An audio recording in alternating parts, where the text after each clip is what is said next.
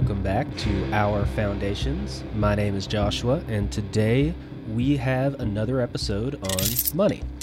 This episode will be on the more modern history of money. So, last time when we had a money episode, we went from what money looked like and how it evolved from ancient times up to kind of into the 20th century. And so now we're going to pick up there and see what our more modern ideas of money and banking are, what our current systems are, and how they came to be. So, we're going to look at some debates that are going on over money and banking in this time period, and then we're going to move right into the Federal Reserve. And that is going to be the main focus of this episode. So, we are going to talk about how that was formed, what the ideas were, how it works, how the current banking system works under the Federal Reserve System, and so on and so forth, and take us all the way up to our current time period. So, that's the plan. The focus is mainly on the American system. However, most of these concepts are being used around the world. Most modern countries have a central bank and a similar banking system with fractional reserve banking and fiat money and these types of things. So let's go ahead and get started. I'll begin with a quote. This one is from Henry Ford. He said, It is well enough that people of the nation do not understand our banking and monetary system, for if they did, I believe there would be a revolution before morning. So, the first debate I wanted to mention is that of a central bank versus a decentralized banking model. So, typically now we have central banking systems around the world, and that's how it works, where you have one central bank, usually ran by the local government, and it controls all monetary policy and things of that nature.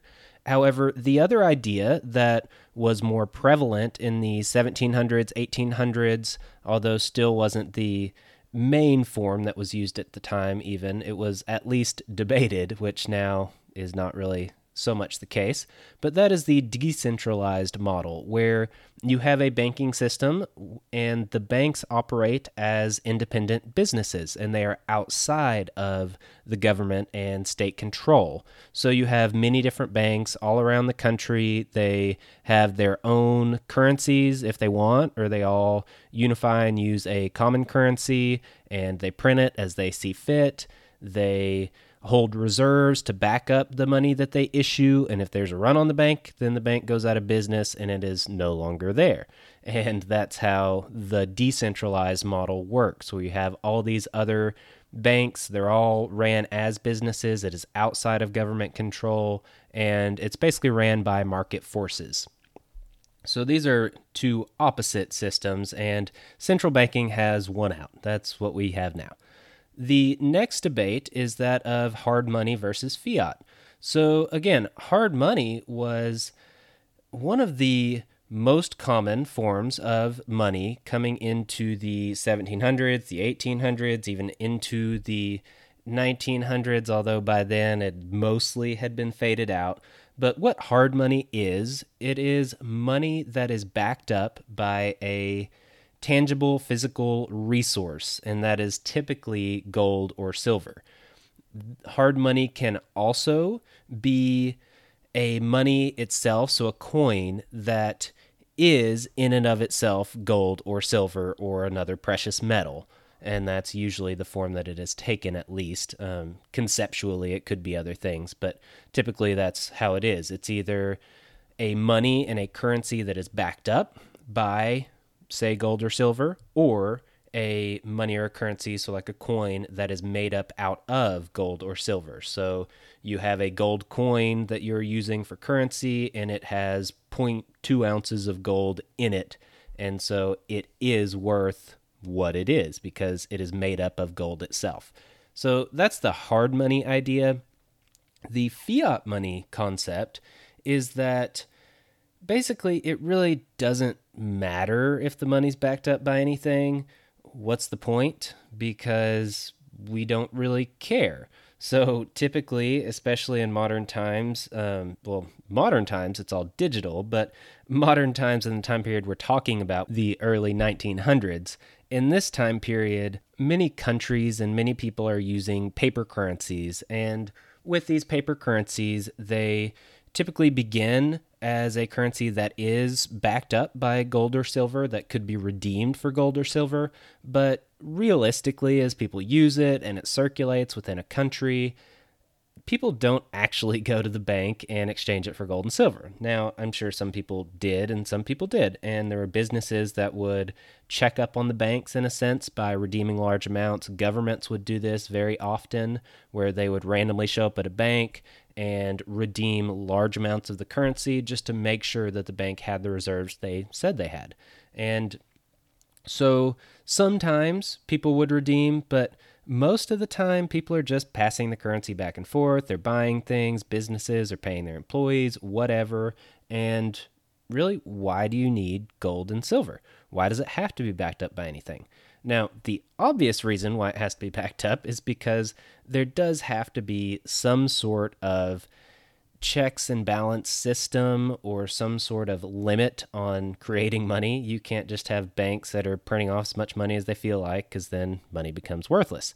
So, when you take the previous debate we talked about about central banking and central banking started to win out so governments are control of monetary policy and you apply that to the theory of fiat money then you do have a limit and a structure that the money system lies within. So the government does control how much money is printed. They do control how that is distributed. They do control all these types of things. And so that is your checks and balance system. That is your limit on the printing of money and that sort of thing. And so that's the idea.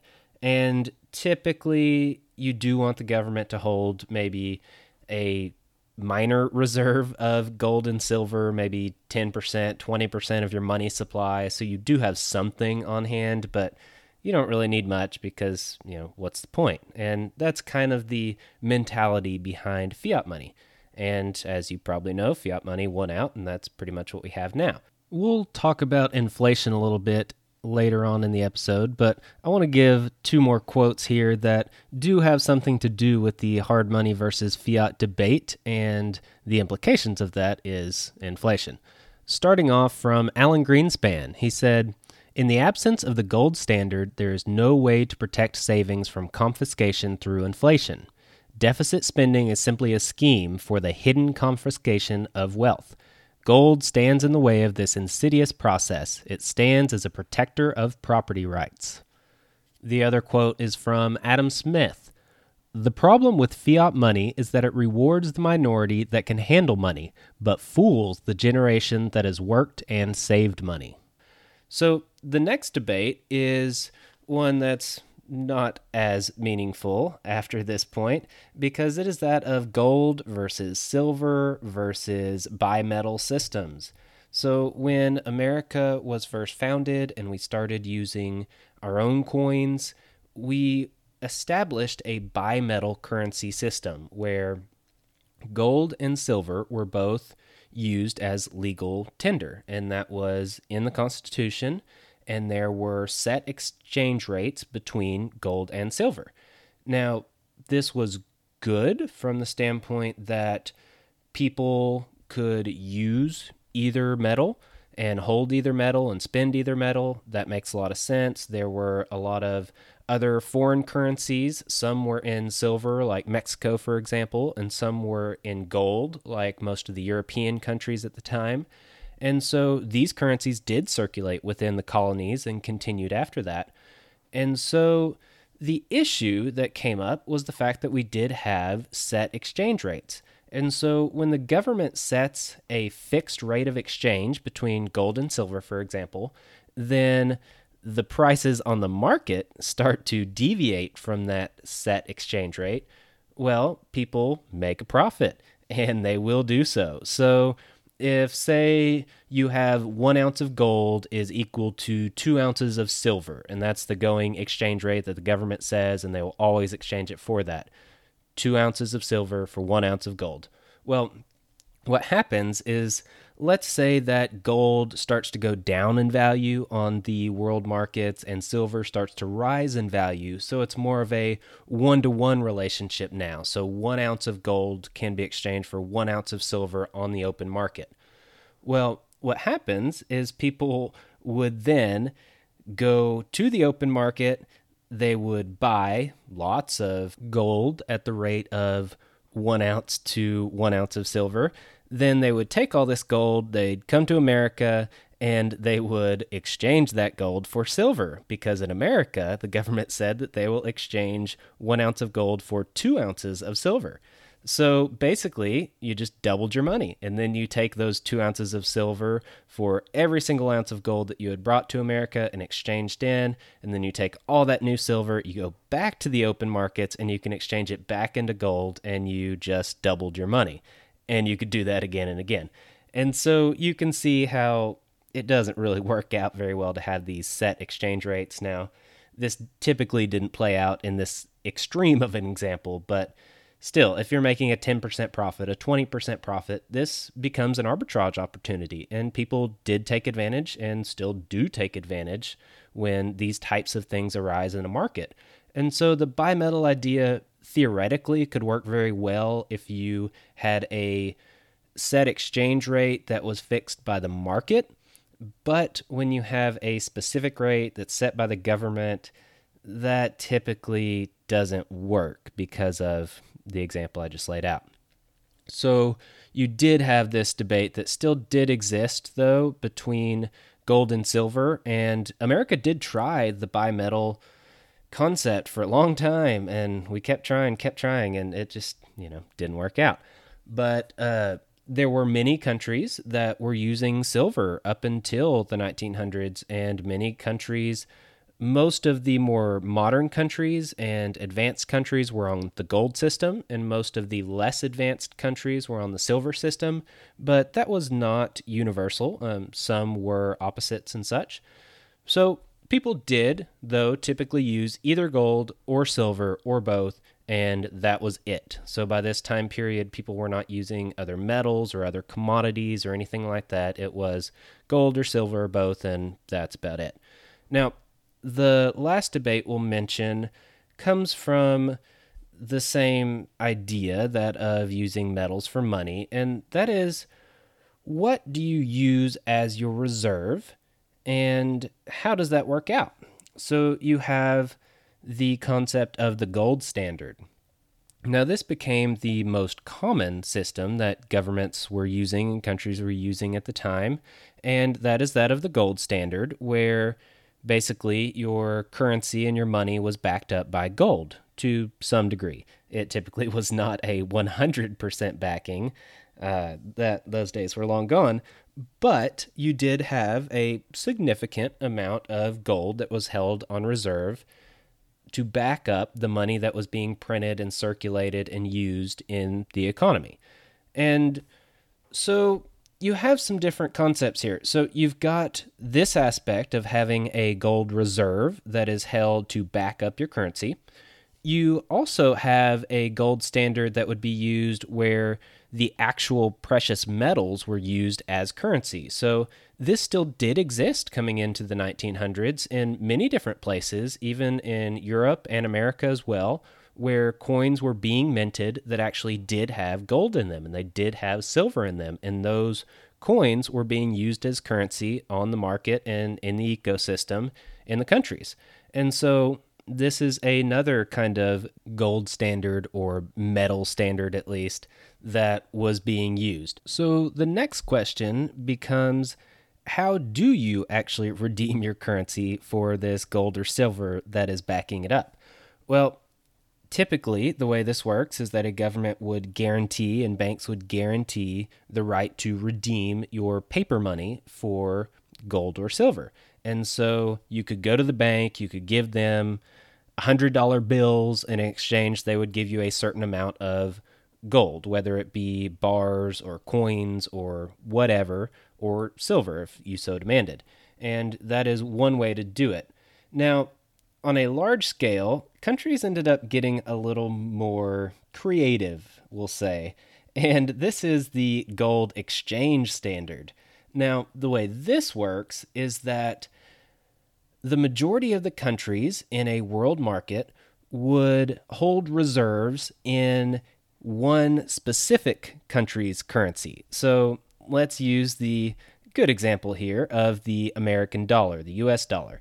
So, what would happen would be most of the world would hold their reserves in US dollars. So for every British pound that was minted, that was backed up by the equivalent amount of US dollars. And the same would be true in China, in Russia, all over the world. And so all these countries would back up their currencies not with gold, not with silver, not with any other commodity or precious metal, but with US dollars. Now, how this is called the gold exchange standard is that these US dollars in America would actually be backed up by gold.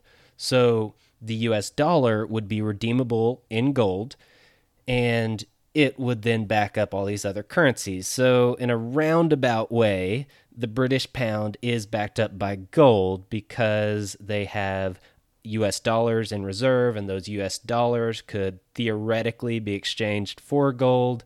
And so you have this quasi gold exchange standard that's called the gold exchange standard, but it's not exactly, eh, it, it doesn't work out the way you would think. But, but at least you do have some gold backing up your money, even though it's through a longer chain.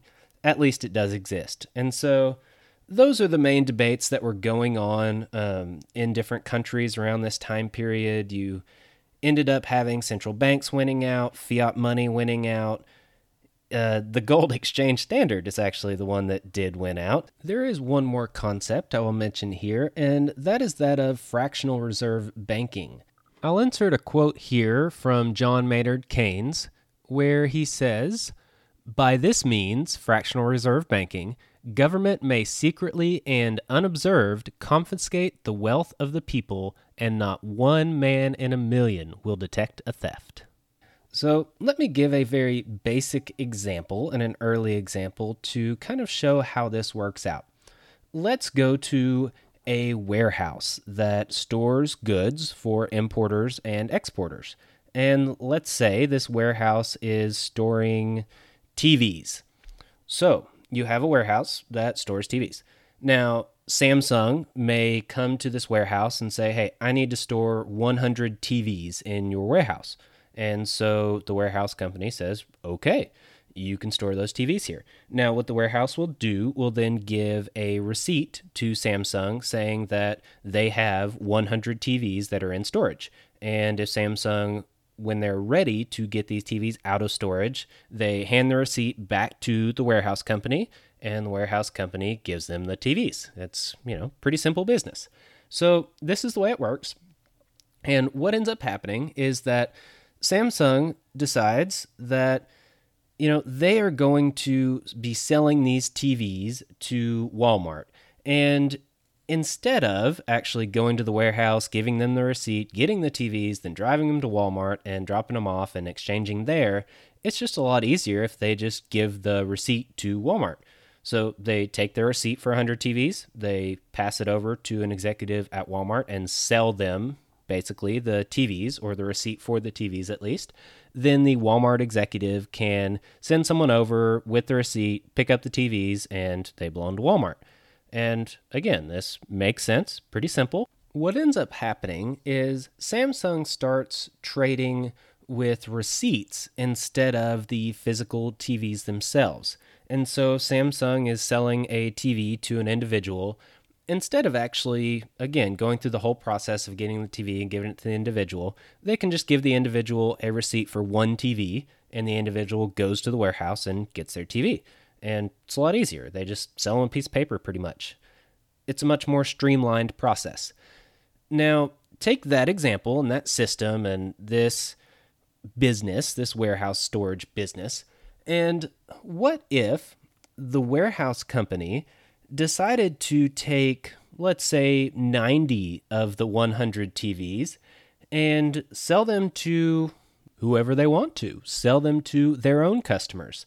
And so what they could do is they already have 100 TVs from Samsung in their warehouse and they know that Samsung's not selling them very quickly and they're just selling them one at a time anyway. So why not just go ahead and sell some of these TVs that they have in stock and make some money? So they do that. The warehouse company starts selling these TVs to other individuals. I would guess that you would think of this as being some sort of fraud and rightfully so. There is another way that the warehouse company could make some extra money here, and that would be to sell customers receipts for TVs without actually having all the TVs in stock.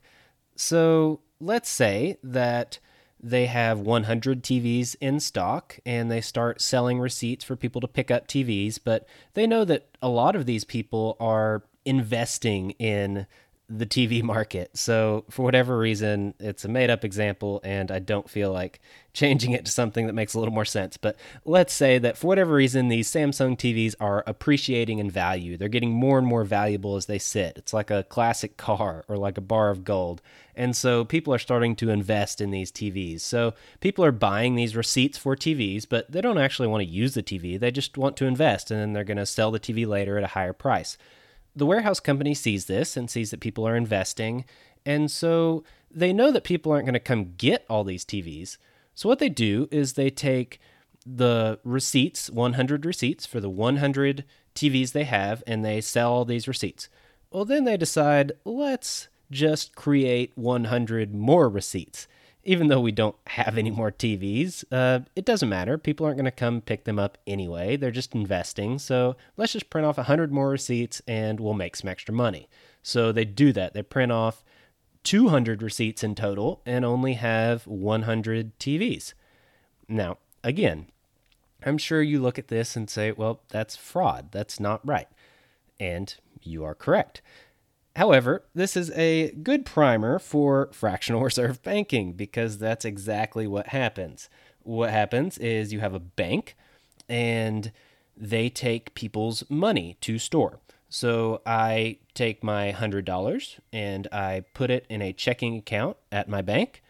Now, my bank then takes that $100 and instead of actually storing it for me and holding it for me, what they do is they keep $10 and they actually keep that at the bank. And then they take $90 and they give that to other people that are looking for money. So, people that are getting loans. And it doesn't end there. So, this $90 that the bank loaned out to other people those people now have this $90. So let's say one person has $10, another person has $10, another person has $20, and so on. People have that $90 in aggregate. Now, what they do is some of them will be buying things, and some will be putting it into savings or waiting to buy something, you know, whatever the case may be. Somehow, most of this money ends up going back into a bank, whether they buy, say, a car from somebody, and the person who sold the car would then take their money and put that money in the bank. Or someone gets a loan and they're going to buy something in two months, and so they put it in the bank until they're ready to buy it. You know, whatever the case may be, the money ends up going back into the banking system.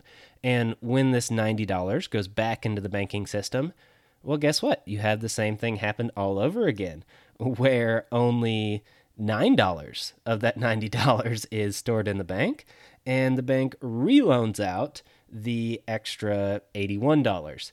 And this happens again and again and again. And so, out of my original $100 that was, we'll call it real money, now there is maybe a $1,000 that is floating around throughout the market and throughout the economy that was created in a sense out of my $100. Now, that $1,000 in the market does not have anything that it is tied to. It's not backed by anything. There is not actually a $1,000 in the different banks. There's $100. That's all I put in, and that's all that originally existed. And So you end up with money that multiplies and spreads and gets bigger, and it's not actually backed by anything. So we already talked about fiat money, how it's not backed by gold or silver. But in fractional reserve banking, the money is not even backed by the money itself. So it's not like you just printed off these random pieces of paper that are supposed to mean something um, and then you use it to buy and sell stuff and that's it no you print off these pieces of paper that you use to buy and sell things and then you end up printing 10 times as much paper randomly as it goes through the banking system and that's fractional reserve banking so that's the other thing that won out in this time period and now that's what we have so, yeah. Moving on. Let's go ahead and get into the Federal Reserve. So, this is a very interesting topic, and I hope you will find it as interesting as I do. Interesting, not necessarily in a good way, but in a like, it's so horrible, how can this be true kind of a way. So, let's go on. To begin with, let's set the stage here. You had the Civil War in America, and obviously that was very expensive. So, in order to pay for the war, the Union ended up passing a set of national banking acts that created a central bank of sorts, a national bank for America. And they ended up printing off a lot of bonds and treasury bills and got a bunch of money this way and basically went into a bunch of debt, printed lots of currency that wasn't really backed up by any hard money and kind of that's how they did things. They owed a lot of money. It was a costly war, and they had to do something. So that's what they did. Now, a few years later, um, moving into 1907, you ended up having the Panic of 1907. And when this happened, there was a huge run on the banks, and it was this major crisis. Everything was crashing, and people got really freaked out, obviously. So, of course, when there was a run on the banks, like we talked about fractional reserve banking, the money wasn't there. So maybe the first 10% of people got their money out and the rest were stuck with nothing. And what happened is JP Morgan actually stepped up and propped up this crisis with his own personal money and convinced many other bankers, institutional bankers, to step in and use their own money as well to basically stop the bleeding and get the market stabilized again. And so they did this. And it was within their best interest because if they didn't, then all the banks would have failed and gone out of business and the whole banking system would have crashed and, you know, it gets worse and worse. So they basically solved the crisis and at least stopped it. But the public sentiment was not very good after this. So there's a lot of talk of regulation and having the government step in to prevent something like this from happening again. And this was what was going around at the time. We'll kick off this next section with a few more quotes. The first from Amschel Rothschild. He said, Give me control of a nation's money, and I care not who makes the laws. The next is Thomas Jefferson. If the American people ever allow private banks to control the issuance of their currency, first by inflation and then by deflation, the banks and corporations that will grow up around them will deprive the people of all their property until their children will wake up homeless on the continent their fathers conquered. The final is from a later president, President Woodrow Wilson, the infamous. He said, I am a most unhappy man. I have unwittingly ruined my country. A great industrial nation is controlled by its system of credit. Our system of credit is concentrated. The growth of the nation, therefore, and all our activities are in the hands of a few men. No longer a government by free opinion, no longer a government by conviction and vote of the majority, but a government by the opinion and duress of a small group of dominant men. So now that the stage is set, we have the infamous Jekyll Island meeting. Now, what happened was you had some bankers that were tied to JP Morgan and company, you had some that were tied to the Rockefellers, and you had some other people. There was um, Aldrich, who was a congressman or senator, I'm not really sure which, I don't remember, um, but he was a government official, and they secretly met at Jekyll Island, Georgia. So, what they did is they took trains to this personal private island that was used as a hunting reserve, and they didn't tell anybody where they were going. They actually traveled under fake names and came in separately, and all the staff on the island was sent home for the period of time that they would be having this meeting and it was very uh, sketchy to say the least. But they did have this meeting, and what this was about was how are they going to still control everything with all this talk about regulation and government intervention and all this kind of stuff going on. So, what they did is they got together these very powerful men and company representatives and government representatives, and they made a plan. And what that plan was, was that they were going to create this new national bank that was going to be owned and controlled by the Morgans and the Rockefellers and the big bankers. And what this new national bank would do would be to control monetary policy and to control regulation and things of this nature. And this way, the people in America would be satisfied because here is an independent body that is handling regulation and holding off another crisis and doing what they want them to do.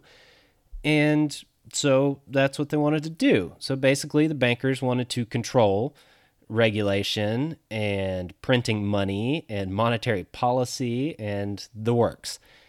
So they had this plan and it ended up coming out and was introduced to the House to be voted on. And this was, it was called the Aldrich Plan, and it was this plan that these bankers had made up at this meeting they had. And that bill did not get passed. That got shot down. People saw right through it and said that, you know, basically we're giving all the control over to the banks and the whole point is to regulate the banks. So why the heck would we do this? This is ridiculous. And it did not make it. Now, what then happened is very interesting. So you had a few other plans that were proposed, and then you had this revamped Aldrich plan that came out, and they slapped a much better sounding title on it, and that is the Federal Reserve. And that sounded really good, federal. So it's government controlled, reserve. So you actually have something backing up your banking system. Well, you know, this sounds great. Now, not only did it sound a lot better, um, the big bankers ended up coming out when this plan was announced, and they said that no, we cannot pass this. We cannot do this. It's going to be bad for business. It's going to be bad for the banks. This is a horrible plan. Do not vote for it. And so, of course, the people and the representatives said, well, if the banks hate it, then it's probably a pretty good plan. So let's go ahead and pass this thing. And sure enough, they did. And that's what created the Federal Reserve.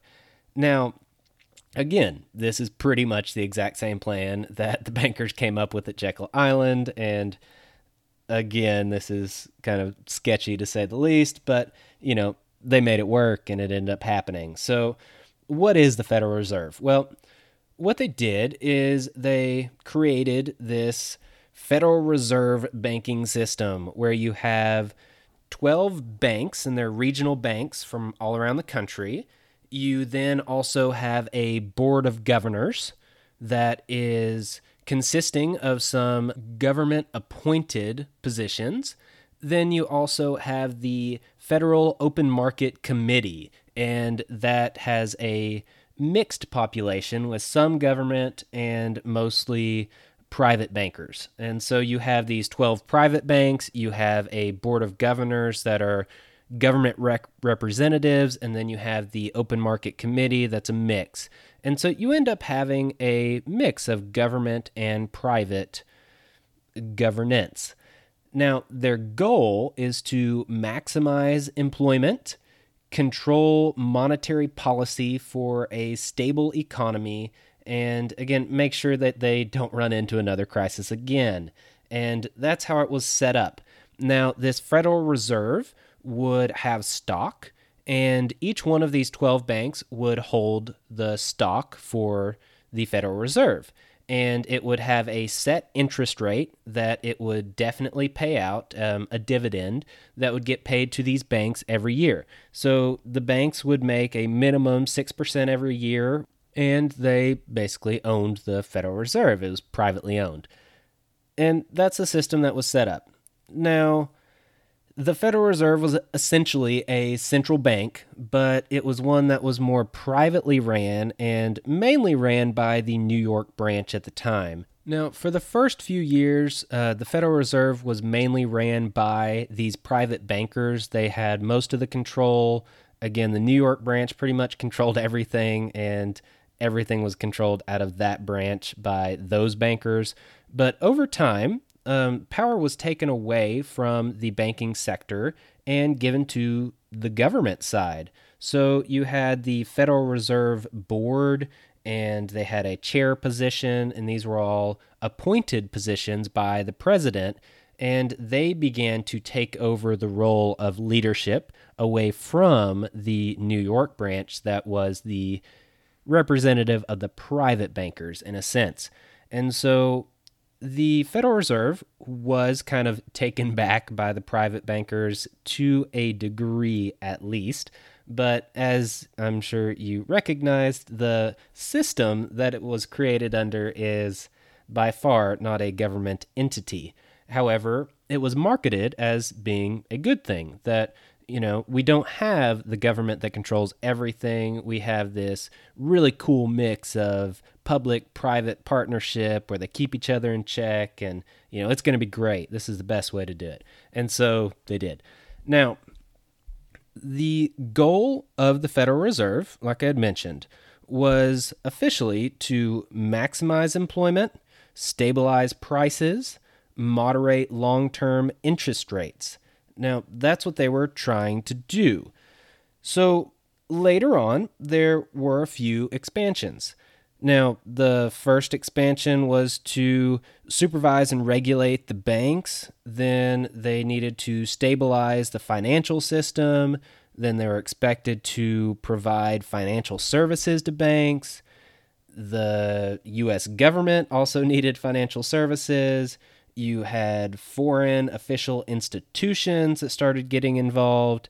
You had the duty to research the economy, and all these things were kind of added on to the basically the job description for the Federal Reserve. Now, in 2008, they also came out with this wonderful idea where, okay, so let's back up just a minute here. Now, Banks, under a fractional reserve system, even, they are required to carry some reserves of the currency. And the example I used was fairly accurate because the current rate is roughly 10%. Now, if a bank, especially one of these 12 large regional banks that's part of the Federal Reserve System, has to carry 10% of their money on reserve, then that's money that's kind of just sitting there. And so in 2008, they ended up passing a bill that allowed them to get paid 2.4%, is what the rate is now, at least, on these reserves that were basically required to sit on their books to back up the money that was circulating in the system that they were then loaning out to other people and other banks. So not only are these banks in control basically of the Federal Reserve System and basically run the system and it's pyramided down through them, but now they're also getting paid for the reserves that they hold on hand plus any extra they want to hold. So if they think that 2.4% is more than they're going to get in a maybe a volatile market or they've already given loans out to the people that they think are good for it and they don't want to go even more risky, then hey, let's just put more money in our Federal Reserve Bank and we'll just make 2.4% interest on it. And hey, that's great. So they start getting paid for their reserves. Now, you might be thinking, why in the world does the government put up with this? Why would a government be okay with this kind of system? This seems kind of screwed up where the private banks are in control of everything and they're regulating their own competition coming into the market. They're printing their own money. They're setting all the policy decisions. Like, what? Like, I know there's a slight check by these government appointed officials that sit on the board, but a lot of this is just controlled by private bankers and, you know, why would a government be cool with this? Well, the reason is that the government also benefits because they have cheap and plentiful money at their disposal. So anytime they need money, the Federal Reserve basically can give it to them. So the Federal Reserve has the ability to buy and sell assets at any time they want, and they do this with new free printed money. So, how this works is that if the government needs more money, let's say America's, you know, in another war, we're always in some kind of war, and wars are expensive. So, what they do is they tell the Federal Reserve, hey, we need some more money. And the Federal Reserve then prints, let's say, a billion dollars. And I use the term prints loosely. Technically, it's all digital and they're not actually printing any currency, but basically they create, let's say, a billion dollars and buy a billion dollars worth of bonds from the government. Now, the government now has a billion dollars. So great, we've got money for our war. And the Federal Reserve now has a billion dollars worth of bonds on their balance sheet. And they didn't actually had to have to buy them with any real money. They just created the money. And so they basically just got free bonds and printed money for the government. So, you know, government's happy. And the Federal Reserve is, of course, happy because then they can sell these bonds to other banks and make 100% profit on the money. So that's nice too. Um, uh, to give an example of how the government benefits, um, I'll mention another policy, and that is that that any money that the Federal Reserve System makes goes to the Treasury Department. So all the money that's profit goes to the government. Now, as I mentioned, there is the 6% dividend that goes to all the banks. So the banks are making money no matter what, and that's guaranteed. And you also have the aspects of creating money and buying and selling assets on the open market and things like this that they're involved in. But overall, at the end of the year, there's going to be a profit or loss. And to give an example, in 2015, the Federal Reserve's net income was $100.2 billion. And out of that, the Treasury Department ended up getting $97.7 billion. That is billion with a B, as in boy. So the government made a lot of money in 2015, and that is uh, kind of similar to most every year because, of course, under this system, the Federal Reserve, it's kind of hard for them not to make a whole lot of money. And so the government then is going to make a whole lot of money and have access to as much money as they want. So the government's really happy. And in exchange, the banks are really happy. They have control over monetary policy, they have control over um, regulating banks, which then they can basically institute regulations. They're going to hurt the smaller competitors to them. And so they win out that way too. They control things like interest rates and they pyramid money so they can create money that goes down to these 12 regional banks and those 12 regional banks through the fractional reserve system and the way it works they then pyramid that money down to the smaller banks and so the ones at the top benefit the most because they get the money right at the beginning and they spend it all and loan it all out and multiply it and make a bunch of money. So this is the Federal Reserve System in a nutshell with the quickest summary I could possibly do. There is so much more involved here, but basically just wanted to lay out how the system works, how it came to be, and that sort of thing. Moving on to a little more about the uh, current state of, let's say, American monetary policy and such. Let's go back to World War II. So, after World War II, you basically had um, a situation where there were many countries that were not doing so well. Their economies had really taken a hit from the war. They had a lot of destruction. They spent a lot of money. It was very expensive. And at that time, America was the strongest country, and the dollar was then the strongest currency. So, what happened was the dollar became the world reserve currency.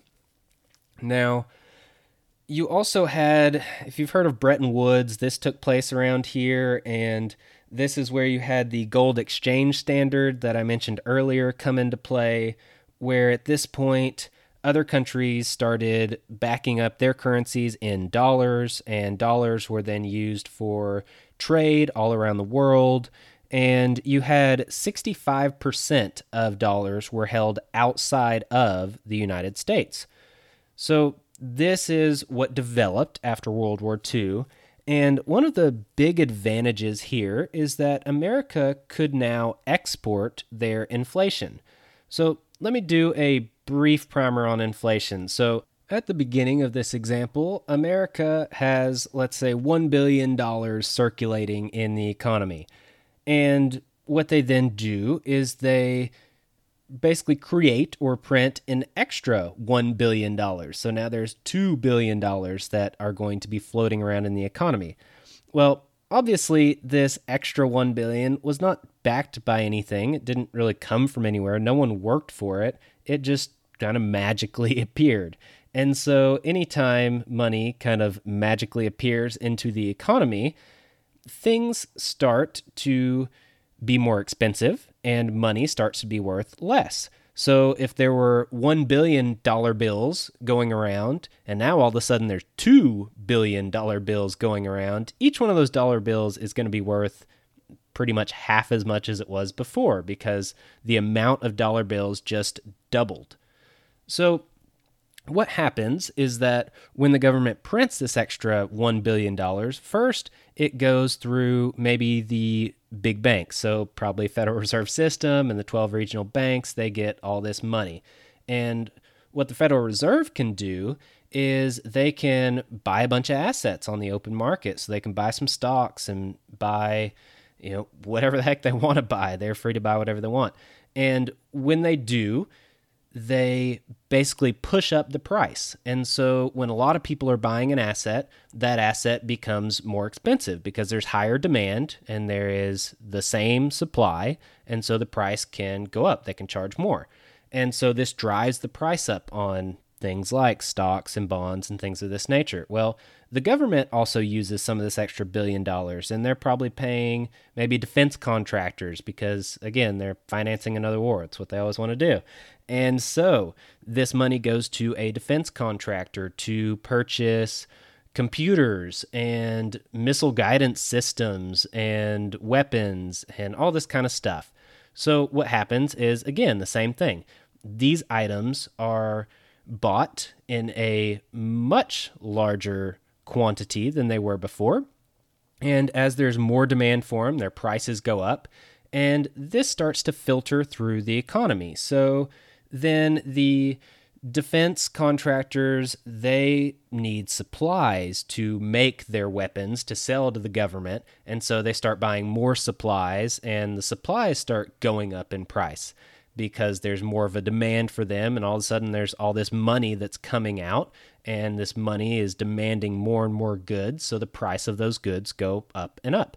Same thing happens on the stocks that the federal reserve was buying with this brand new money so the price of stocks is going up and that money is filtering through and does the exact same thing and so what happens is you end up with everything in the economy eventually is going to be priced higher than it was before. And this new billion dollars, it will eventually spread through the whole economy, but the people at the very beginning benefit the most. So the defense contractor and the Federal Reserve they were able to buy their goods at only a slightly inflated price, so only a slightly higher price than it was before. But as soon as they started doing that, the prices went up, and so everyone after them is having to pay higher and higher and higher prices. And the further down the list it goes, those people haven't even received this new money. So the prices are going up, but they don't have any more money. And so you're stuck in this situation where we call it inflation, where your dollar is worth less than it was before. So there's your primer on inflation. I hope that made sense to some degree. Uh, but going back to the dollar being the world reserve currency after World War II, and I mentioned how they could then export their inflation. Now, how that works is that now, when the United States government prints money, there is a demand for this money by many countries all over the world. And so we can print money we can sell it to these other countries and give it to these other countries, and then that money can filter through their economy or just sit on their books as reserves. And so you are able to export all those aspects of inflation instead of printing money and using it in your own economy and having crazy inflation in America. So as long as the dollar is the global reserve currency and they're able to export their inflation, they can print money and buy goods from other countries as well. So we can buy goods from China, and as we do, we'll drive up the price of those goods from China with this brand new printed money we just created. And you know that affects their economy a lot more than it affects ours. It still will affect ours, but nowhere near as much. We're able to export the majority of our inflation overseas, and that's, you know, big benefit to America. Now, even with all this, we have some interesting aspects when we go back and look at what the goals of the Federal Reserve System were. So, going back to that, the Federal Reserve, like we had said, their goal was to stabilize the market, keep prices down, uh, monitor inflation, long term interest rates, things of this nature. Well, what has happened historically? Well, the value of the dollar has dropped over 90% since the Federal Reserve was established. Now, to me, if I bought a stock that was worth $100 and it dropped 90% in value, um, I, I wouldn't be very happy with how that business had handled their business and how my stock had performed. I would be very upset. However, somehow the Federal Reserve is still considered to do their job well or at all, even, even though the value dropped 90%, and that's one of their main goals is to keep the value of the dollar up. It just doesn't make much sense to me personally, but the next thing we'll look at is that they were supposed to stabilize the economy. So the whole point was to stop a crisis from happening and they figured that they could take out this boom bust cycle where you had prices going way up stock stock markets going way up everything's doing well and then all of a sudden the market crashes and it goes way down goes way too far down and you know it cycles over and over again. And so the federal reserve thought that they could take control of this and they could kind of cut off the tops and cut off the bottoms and basically make it a little more streamlined, a little more stable. Well, think back to 19, I think 13 was when the Federal Reserve was established. And have we had any crazy crashes or downturns since then? Well, you know, maybe the Great Depression uh, shortly after this. Uh, financial crisis of 08 much later, but there are many in between there. Basically, when you actually look at the record, the Federal Reserve has not really done their job. Somehow they're still in business, and that's still the system we live under, but there you have it. That's the Federal Reserve in a nutshell. That is our modern monetary system that we live under and our banking system that we use that's how your money goes through the system and is used by other people. And that's why your money is worth less than it was yesterday and much less than it was 10 years ago. And, you know, that's just the way it is. So I will end there. Now, I do want to mention that there will be an upcoming episode on Austrian economics versus Keynesian economics. And we touched on some of the aspects of this. So the Austrians believe in the boom bust cycle and that that is caused by interest rates and government interference, and I'll get into that in that episode, versus the Keynesian economics, which is more like central planning and more of this Fed policy mentality where you control monetary policy by the government and you can control the economy that way. And this is a huge debate that's going on um, in that time period that we just covered, as well as currently.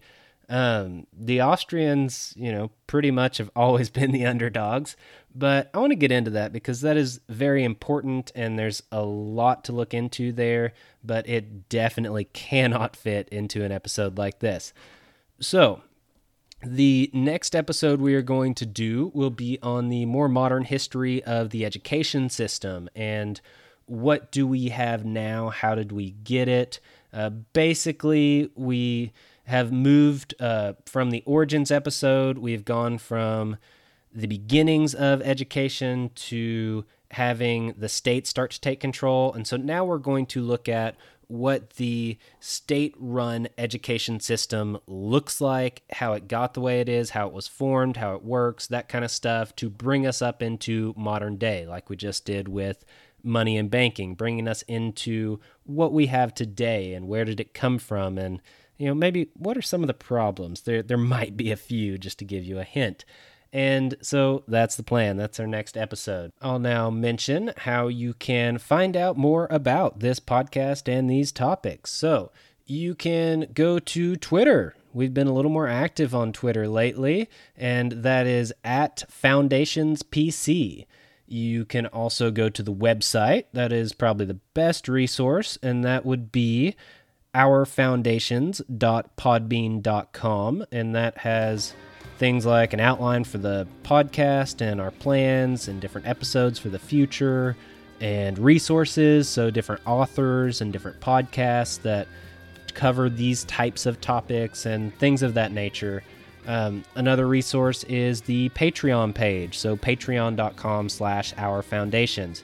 You can go there. The main point would be if you want to donate. So, if you want to donate, help support the podcast, there's a few different perks you get there. You get some bonus episodes and things like that, and there's more content. Um, so you can check that out too.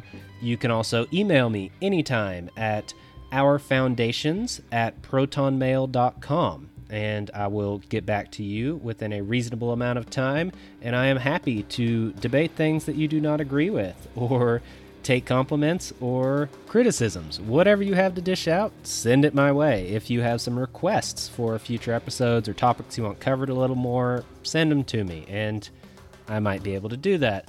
The Patreon page is another place where you can give a lot of input, and I can get back with you on that side as well. So, I think that's everything we have. Um, all of that information should be in the show notes. You can click the links there, have links for all those different things I just mentioned.